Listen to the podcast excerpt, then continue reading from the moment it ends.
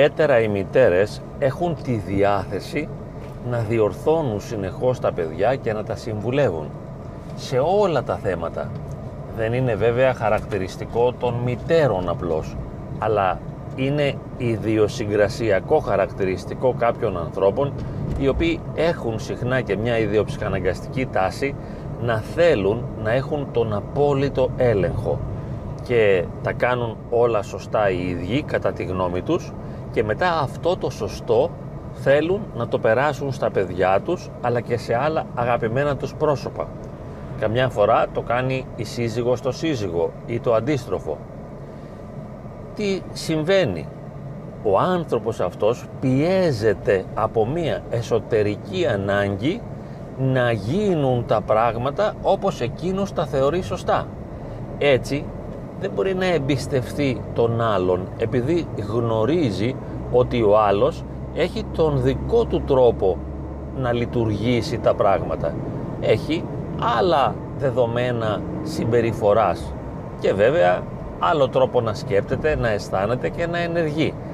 Αυτό βάζει σε κρίση τον άνθρωπο ο οποίος έχει αυτές τις ιδεοψυχαναγκαστικές τάσεις ή που έχει αναλάβει έναν αυστηρά μητρικό ή πατρικό ρόλο απέναντι στον άλλον τον οποίο δεν τον εμπιστεύεται διότι δεν αντέχει την διαφορετικότητά του, την ετερότητα και θέλει να γίνουν ακριβώς όλα όπως πρέπει. Έτσι δεν σταματάνε οι συμβουλές και σε πολυβολούν υπό μία έννοια τα άτομα αυτά με τις οδηγίες ώστε να μην τους ξεφύγει κάτι αλλά να γίνουν όλα όπως πρέπει. Για τον ίδιο λόγο δεν σε αφήνουν να κάνεις κάποιες δουλειές στο χώρο του σπιτιού. Δηλαδή, εάν εσύ πλύνεις τα πιάτα, καθαρίσεις τα πατώματα, πλύνεις τα ρούχα, βάλεις πλυντήριο, θα το κάνεις με το δικό σου τρόπο. Δεν είναι απόλυτο αυτό βέβαια, αλλά σίγουρα αισθάνεται το άτομο αυτό ότι χάνει τον έλεγχο, ότι η πραγματικότητα ξεφεύγει από τον έλεγχό του και αναστατώνεται. Για να αποφύγει την αναστάτωση δεν σε αφήνει να πάρεις καμία πρωτοβουλία ή σου δίνει αναλυτικά όλες τις οδηγίες σχετικά με το πώς θα έπρεπε να συμπεριφερθείς. Δεν αφήνει τίποτα να πάει χαμένο. Είναι οι φοβερές οι λεπτομέρειες με τις οποίες μπορεί να σου περιγράψει αυτό που χρειάζεται να κάνεις, αυτό που πρέπει να κάνεις. Νομίζει ότι το κάνει αυτό διότι ξέρει καλύτερα. Νομίζει ότι το κάνει επειδή σε οδηγεί με τον καλύτερο τρόπο ώστε να μην γίνουν σφάλματα. Θεωρεί ότι έχει δίκιο. Στην πραγματικότητα εκείνο που κάνει είναι με έναν παρορμητικό τρόπο να εξωτερικεύει αυτές τις καθοδηγητικές συμπεριφορές ώστε να αποφύγει την αναστάτωση η οποία θα προκληθεί μέσα του μέσα από την αίσθηση ότι δεν θα γίνουν τα πράγματα όπως ακριβώς πρέπει και θα χαθεί ο έλεγχος. Έτσι, αυτός ο ρόλος που τον θεωρεί διακονικό ρόλο, θεωρεί ότι σε βοηθά, ότι σου τα εξηγεί όλα αυτά και σε καθοδηγεί για το καλό σου, στην πραγματικότητα όλα αυτά γίνονται για να αποφύγει την εσωτερική αναστάτωση. Είναι σαν να χάνει την ισορροπία, την εσωτερική. Χάνει τις αρμονίες του. Διαταράσσονται οι συντεταγμένες οι οποίες δομούν την ευστάθεια της καθημερινότητάς του. Και σου λέει όχι. Θα κάνεις αυτό έτσι, εκείνο έτσι, το άλλο έτσι, πρόσεχε εκείνο, κάνε τα άλλο. Αλίμονο αν μια τέτοια μητέρα σου τύχει όταν είσαι παιδί. Εάν συμβεί η μητέρα σου να είναι τέτοιο άτομο και εσύ να είσαι μωρό, φανταστείτε τώρα τι γίνεται, τι οδηγίες παίρνεις, διότι όντως δεν ξέρεις, αλλά δεν σου επιτρέπει να είσαι ελεύθερο ο εαυτός σου και να κάνεις τα λάθη σου και σε πολυβολεί με το σωστό, αφάνταστη καταπίεση. Δεύτερο ατύχημα είναι να σου τύχει στην εφηβεία. Εκεί που θέλεις να αυτονομηθείς και να γίνεις ανεξάρτητος και αυτόνομος, να ανακαλύψεις τον εαυτό σου, να διαπιστώσεις ποιες είναι οι δυνατότητές σου, να πειραματιστείς με τη ζωή, έρχεται εκείνη να σε βομβαρδίσει με όλες αυτές τις άπειρες οδηγίες που δεν θα σου επιτρέψουν ποτέ να ανακαλύψεις το δικό σου τρόπο του να υπάρχεις και να λειτουργείς στην πραγματικότητα. Και βέβαια το τρίτο μεγάλο ατύχημα είναι να είναι η γυναίκα σου αυτή. Ή ως ενήλικας εσύ να συνεχίζεις να συμβιώνεις με τη μητέρα σου ή τον πατέρα σου που μπορεί να είναι τέτοια άτομα.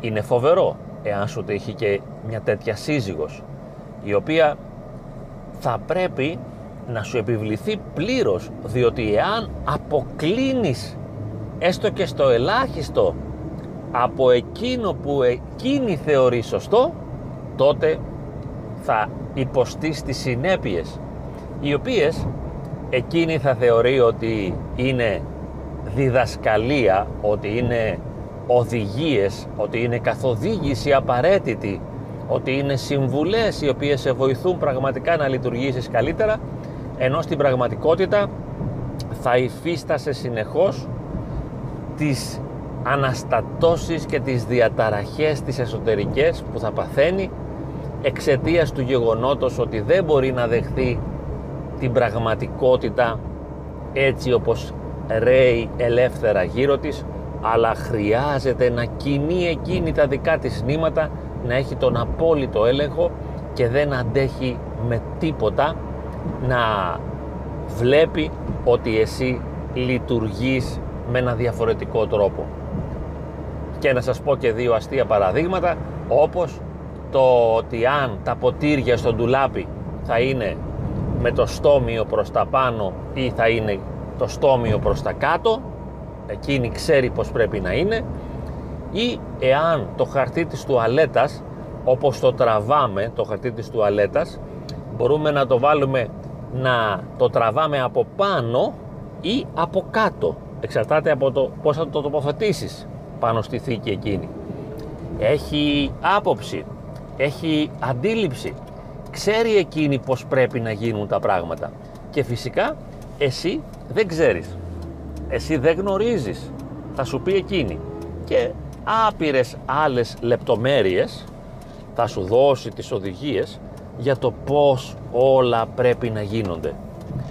Λοιπόν φταίνε αυτοί οι άνθρωποι; Φυσικά καθόλου δεν φταίνε εφόσον ακολουθούν τις ανάγκες τους και αυτές οι συμπεριφορές επιβολής θεμελιώνονται πάνω στην ανισορροπία τους, στη βίωση αυτής της δυσφορίας επειδή τα πράγματα δεν ακολουθούν αυτό που εκείνοι θεωρούν ότι θα πρέπει να ακολουθήσουν. Είσαι το θύμα της ταραχής αυτών των ανθρώπων οι οποίοι φυσικά εάν δεν κάνουν ψυχοθεραπεία ή δεν προχωρήσουν στην αυτογνωσία και οι περισσότεροι δεν προχωράνε δεν θα καταλάβουν ποτέ όσο ζουν ότι σου επιβάλλονται και σε εξουθενώνουν και σε συντρίβουν με τις οδηγίες τους και δεν σου επιτρέπουν να υπάρξεις ως ελεύθερο πρόσωπο. Δεν θα το καταλάβουν ποτέ αυτό γιατί για να το καταλάβουν προϋποτίθεται η αυτογνωσία να μπορέσω να αποδεχθώ το σφάλμα, το λάθος, την αδυναμία και να πω συγγνώμη αλλά έχω ανάγκη να γίνονται όλα με το δικό μου τρόπο διότι διαφορετικά νιώθω μια πολύ έντονη δυσφορία κάτι που δεν μπορώ να το αντέξω και γι' αυτό σας παρακαλώ ακολουθήστε τον τρόπο μου διότι διαφορετικά υποφέρω και βασανίζομαι πολύ. Δεν μπορούν να το πούν αυτό και θα μείνουν με τη φαντασίωση του δεδικαιωμένου ότι αυτές ξέρουν και μπορούν και όλοι οι άλλοι δεν ξέρουν και δεν μπορούν και θα διαμαρτύρεται κιόλας επειδή δεν την υπακούν. Αυτή την άσκηση του δικαιώματος της ελευθερίας θα την θεωρεί το άτομο αυτό ότι είναι μια εχθρική στάση ανυπακοής απέναντί του και απουσίας σεβασμού. Αυτά. Έναν απλό προβληματισμό εκφράσαμε πρόχειρα και ελεύθερα σχετικά με αυτά τα άτομα τα οποία έχουν ανάγκη να επιβάλλονται, να προσδιορίζουν και να ελέγχουν τα πάντα.